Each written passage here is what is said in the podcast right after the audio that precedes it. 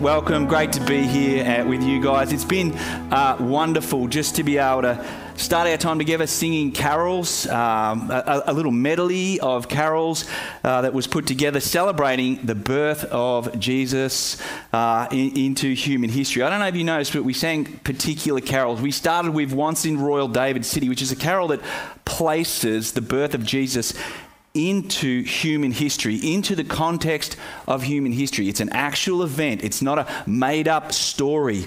We sang Hark the Herald Angels Sing, celebrating the birth of Jesus uh, from a heavenly perspective, announcing the arrival of a king who would uh, come and, and draw us near to God. And then we sang that carol, What Child Is This? Celebrating Jesus' humanity, full humanity, here is a God who makes himself vulnerable and approachable, and if you, if you sang through it, even, even killable. And then we finish with that Gloria in excelsis Deo, like glory to God in excelsis, in ongoing and increasing measure glory. This is not a story that just stayed as an event, it's a story that, that keeps going, that continues to proclaim glory to God because of what's going on uh, at, at, at Christmas. God entering into human history as our Savior, who reestablishes peace and order in our lives. A Messiah, that's what a Messiah does. A Messiah is one who's going to come and rule and establish peace and order, bring a new rule to people's lives, but not, but not like another law over us, and not like another, another teacher who would come and be at us, but like an everlasting father, Isaiah says, about a child relationally, personally, as Krista read, Emmanuel, God with us. Our whole lead up to Christmas, we've been looking into the first Christmas. We've been looking at it through a playlist of songs that we find in the Gospel of Luke. Songs inspired by those who experienced and witnessed uh, revelation of God, God actually speaking and saying what's going on, and, and then the fulfillment of that, of God coming into human history songs that describe how this took place, as we've sung this morning, in actual historic places like Bethlehem, the, the royal city of David. It's where David grew up, it's where he was born. With people like Mary and Zacharias and Simeon. It took place at a specific time in history, like, it, like during the reign of King Herod of Judea. Songs about historic events, not myths and fables, by people who were actually there songs explaining how the supernatural and the divine, God Himself, takes on the ordinary and the common, becoming human, sharing our experience of life. Songs that help us see, help us understand, and experience that God has come to be with us, to bring His peace, to bring His joy into our hearts by replacing the destruction and the chaos that sin creates there with His own presence. Not just in an idea or some kind of a thought up thing, but actually, physically, uh, tangibly present with us. For thousands of years, people have been singing about this and, and telling stories, if you like, of a God who is with us, who actually came to draw near to us to change our hearts. Change our hearts from positions of indifference, positions of fear and hostility toward God, to warmth and wonder and worship.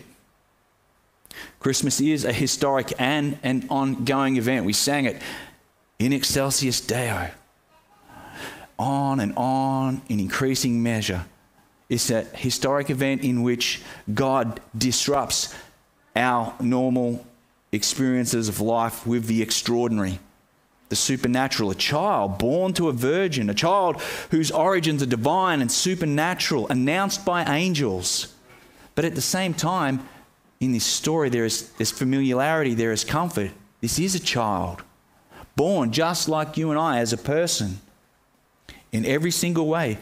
As I said, approachable, knowable, infinitely undiminished divinity, and profoundly human and ordinary. God with us, Emmanuel, as Krista read. It's a birth that 2,000 years on, a large portion of the world still take time out. They still take time out at Christmas to stop and reflect on the significance of its meaning. even sometimes regardless of their religious affinity. Uh, I had a conversation with my dad last night. It, it, it, was like, it rolled around to, hey, why, why, why are reefs made out of holly? Anyone know? Holly is an evergreen, eternal. It's got red berries, blood, sacrifice. All this symbology that, that we have around this story actually has meaning that points to something greater, something with more significant. We're prompted uh, all around us, if we look at, time, at this time of year, to start to think about Christmas. Pretty much once we get past Father's Day, the commercial wheels start to turn towards Christmas, and, and you can go into Woolworths here around October, and where you used to find your eggs, uh, this happened to me, there's now Christmas hams. You've got to go searching for the eggs, and then by November, our stores are full of mince pies, which I just love. Um, it's just Christmas tree decorations, and here there's the sound of, of Christmas carols in the background just playing away, reminding us as we shop that it's better, better to be in relationships, around tables, around food, sharing um, relationships and friends with each other. Other reminders that prompt us to think about Christmas as we, as we casually go around as, as lights going up on houses and what is known as the Griswold influence. In reality, what it does is it points back to the light of the world coming into our darkness to guide our feet to ways of peace, as Zechariah's song declared in the, chap- in the opening chapters of Luke's Gospel. And then, as we've said, Netflix and Stan and Prime and maybe old school free to air TV remind us that Christmas is approaching as guys like Tim Allen uh, turn up on our on our TV screens in that in that Santa Claus series. You watch that? That's a that that's a series that starts with a homicide and then identity theft. Have you ever strange. But in all this, it's easy to forget or lose in all the chaos what led, what began all this storytelling, all this, all this singing, all this celebration. God with us. God who comes into our spaces to restore and reclaim our hearts into a relationship with Him. The Christmas activity, if we choose to let us, points us back to a moment in history where God moved towards us in love and humble disclosure.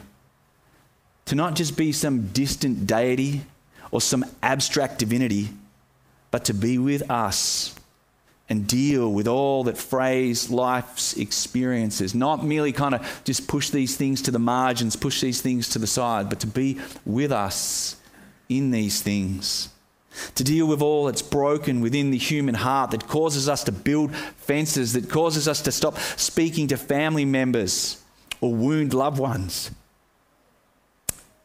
to bring grace and peace through this child whose story begins in a manger and ends in a cross. At Christmas, we see that God cares deeply to identify with our experience of life from the cradle to the grave. You See, Christmas, like God Himself, is both far more wondrous and far more provoking than we can ever imagine. And the Christmas story has been shaping thinking and, and shaping culture for centuries. Uh, one, of, one of our kids, and perhaps my favorite uh, American born social political commentators, I've read like numerous volumes of this guy's work to our kids as they grew up. Theodor Seuss Geisel. He writes all kinds of things. He writes about the environment, he writes about how to cook green eggs with ham. He wrote his own observation on how the true meaning of Christmas has been stolen from our thinking, or at least stolen from one individual's thinking. Ron Howard's movie on this 1957 story, How the Grinch Stole Christmas, is a Christmas favourite in our family. Howard kind of fills in a lot more around the edges uh, that, that Dr. Seuss doesn't have in his book, but the narrator regularly quotes from the book and brings us to this perplexing question how, how it was that someone come to have such a distorted view of Christmas, or how it was that one particular individual had such a distorted view of Christmas. And no one knows why the Grinch hates Christmas so much. No one knows for sure. But after looking at a few of the possibilities, our good Dr. Seuss concludes that the most likely reason of all may have been that his heart was two sizes too small.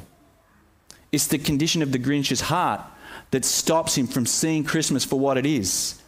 And this damaged and derailed heart causes the Grinch to think damaged and derailed thoughts.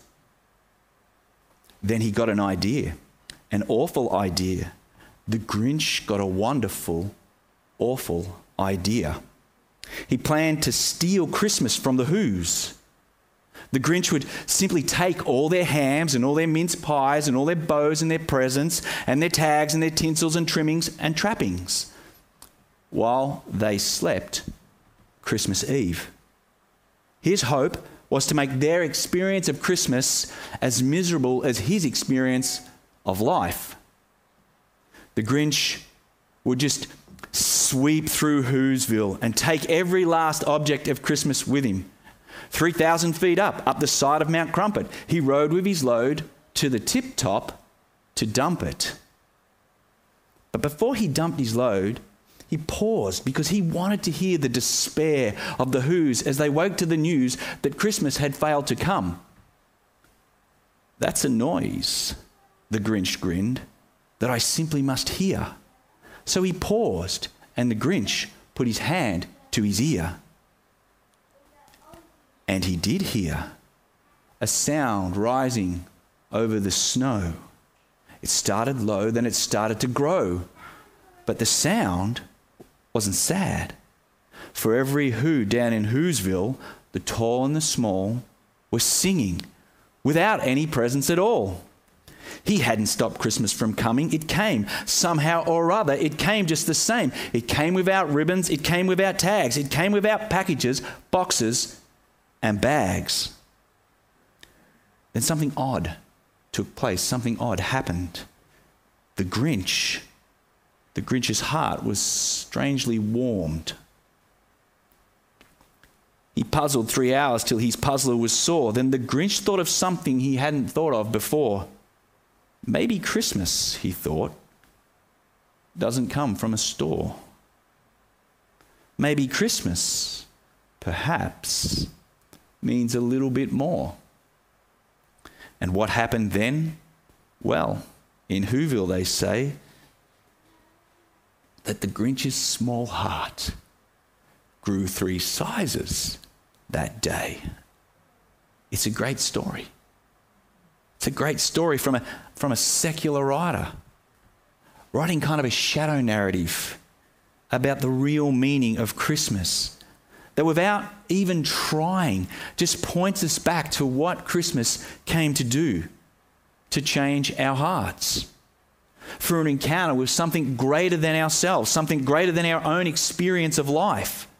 It's a story of redemption, of how the Grinch, who was alienated from joy, alienated from community, by his own brokenness, is brought back in by encountering something greater than his experience of life, something he had never stopped to consider before.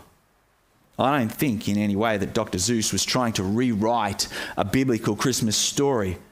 But like all of the stories that we come up with, that humanity comes up with, that are fable or mythological or fairy tales, they tend to point to greater realities. They tend to point or, or they tend to look for unfulfilled uh, truths and desired truths. They're not full truths in themselves, but they describe conditions, they describe environments that need saving, that need rescuing, and they describe how that might happen. They imagine, wow, if only, if only this was possible. They long for it to be true so that they could sing about it. It's why Disney have created their own version of Beauty and the Beast it's a story that no matter how much you may have enslaved yourself, disfigured yourself through experiences of encountering damaged hearts or your own damaged hearts, sin affected hearts, yours or others, that destroy human flourishing, that make us feel ugly, that there is an unconditional love so powerful that it redeems us and makes us whole again, sees us at our worst and loves us to the utmost or Sleeping Beauty, Death does not have the final say. There is a love that can awaken you. There is a love from someone so powerful that it can even rescue you from death. Or one from a Scandinavian social commentator, Frozen, perhaps the best of them all. Hear the curse of a frozen heart, a dead heart that is going to lead to death, is melted and redeemed by an act of sacrificial love that has no self gain, no romantic reward. In fact, has loss, loss of reward, loss of romantic love. And so, so powerful is such a selfless act that it reverses the curse and unthaws the heart. The sisters are redeemed through sacrificial love. In losing life, they find it. We see the triumph of community uh, over autonomy, dependence uh, uh, over self sufficiency, finding purpose in serving others rather than serving yourself. Like Frozen ticks all the boxes that our hearts long for. Turns out that the cold does bother us. C.S. Lewis, the author of the Narnian Chronicles, makes this observation that at the birth of Jesus, myth, that is our hopes and our longings, actually became fact. The Christmas story is the place where all stories of our imagination become realized, become historic truth. You see, at Christmas, God broke into the human history, into our experience to be with us, but not just to be with us so he could say, Isn't that nice? I see, I understand how you feel. But also to rescue us from what tears us apart, seeing a condition of the heart that enslaves us to self destruction, keeps us out of right relationships with each other, keeps us out of right relationships with God. Timothy Keller writes of Jesus, writes of Christmas. It's not one more lovely story pointing to these underlying realities, Jesus is actually the underlying reality to which all other stories point to. Christmas is a season where everything around us, the decorations, the gifts, the carols, the lights, the movie The Grinch, they proclaim and point at some level the Christmas story is true. The Christmas story is what we all long for, what we're all writing about hoping for. A baby boy, his name is Jesus, who is God with us. He would go on to reveal God's care for us and ultimately, through his own selfless sacrifice, God's love for us, making a way for our cold hearts to be strangely warmed. That's the message of Christmas God with us, come to save us from sin. Have you thought of Christmas like that? Have you thought of Christmas as a song that rises above all other songs, as a story that answers all other stories? This Christmas, as we enjoy things like hams and, and pies, mince pies in particular, and even Tim Allen, maybe not Tim Allen, as we enjoy time off work for a few days, Boxing Day tests, Melbourne United just ripping the Sydney Kings apart, catching up with family, all the kind of things that we were created to enjoy, I wonder would we consider a song that broke into human history 2,000 years ago and seeks to shape how we live now, our own story, God with us. A story that all other stories point to, a story that all other stories long for. A story of Christmas. It can warm and enlarge cold and indifferent hearts if you let its melody in. A Merry Christmas, Freeway. Loving God, how extraordinary is this story of Christmas? So we stop and just think about the idea or the notion that a God who is all powerful, holy, uh, beyond the mind, that creates and sustains everything, takes it upon himself to come into the mess that we made of his good creation and himself begin the restoration of that. Begin the restoration of our own lives, our own stories with God and with each other. Begin the restoration of culture and community. We thank you that this Christmas that we can stop and pause and with increasing measure, give glory to you for what you have done. And we pray these things in Jesus' name. Amen.